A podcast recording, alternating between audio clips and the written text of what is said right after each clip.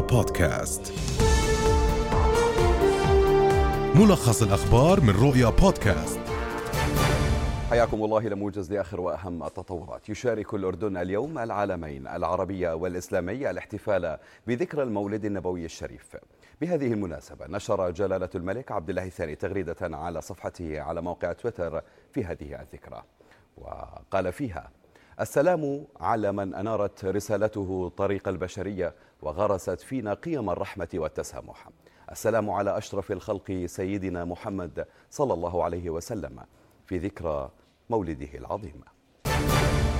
قالت الأمينة العامة لوزارة التربية والتعليم للشؤون الإدارية نجوى قبلات إن الإصابات في الأردن أغلبها من طلبة المدارس لأن الطلبة تجرى لهم فحوصات عشوائية يومية.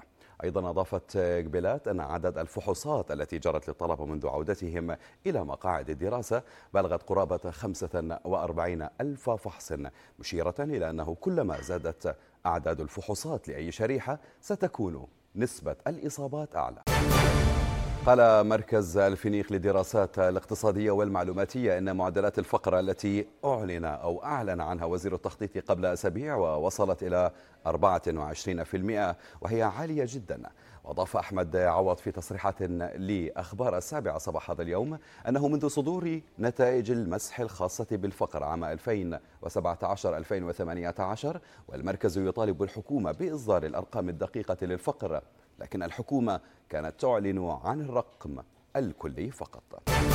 في أول تعقيب له على أحداث الطيونة في بيروت قال الأمين العام لحزب الله اللبناني حسن نصر الله إن حزبه يمتلك قرابة مئة ألف مقاتل مسلح. ونصر الله اتهم في كلمة متلفزة له بثت يوم أمس حزب القوات اللبنانية برئاسة سمير جعجع بالسعي لجر البلاد نحو الحرب الأهلية مشددا على أن حزب الله معني بملف التحقيق في انفجار مرفأ بيروت وحريص جدا على معرفة الحقيقة.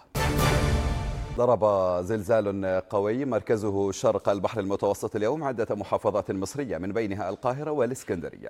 وأيضا رئيس المعهد أو وقال رئيس المعهد القومي للبحوث الفلكية في مصر إن محطات الشبكة القومية للزلزال سجلت هزة أرضية موقعها شرق البحر المتوسط بقوة أو بقوة بلغت أكثر من ست درجات على مقياس ريختر شعر بها سكان عدة مناطق.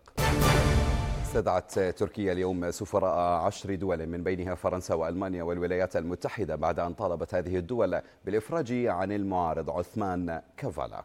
ودعت كندا وفرنسا وفنلندا والدنمارك وألمانيا وهولندا ونيوزيلندا والنرويج والسويد والولايات المتحدة إلى ما وصفته بتسوية عادلة وسريعة لقضية رجل الأعمال والناشط التركي عثمان كافالا المسجون قيد المحاكمة منذ أربع سنوات. ومددت محكمة في إسطنبول في مطلع تشرين الأول سجن كافالا المسجون بدون صدور أي حكم في حقه منذ عام 2017 رغم التهديدات الأوروبية بفرض عقوبات على أنقرة.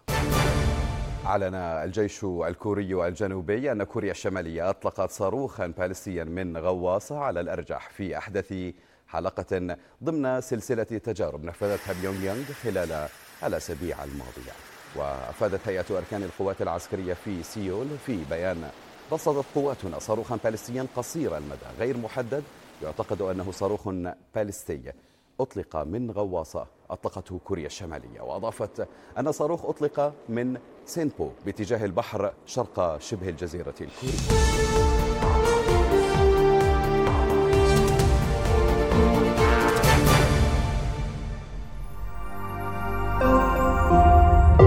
رؤيا بودكاست.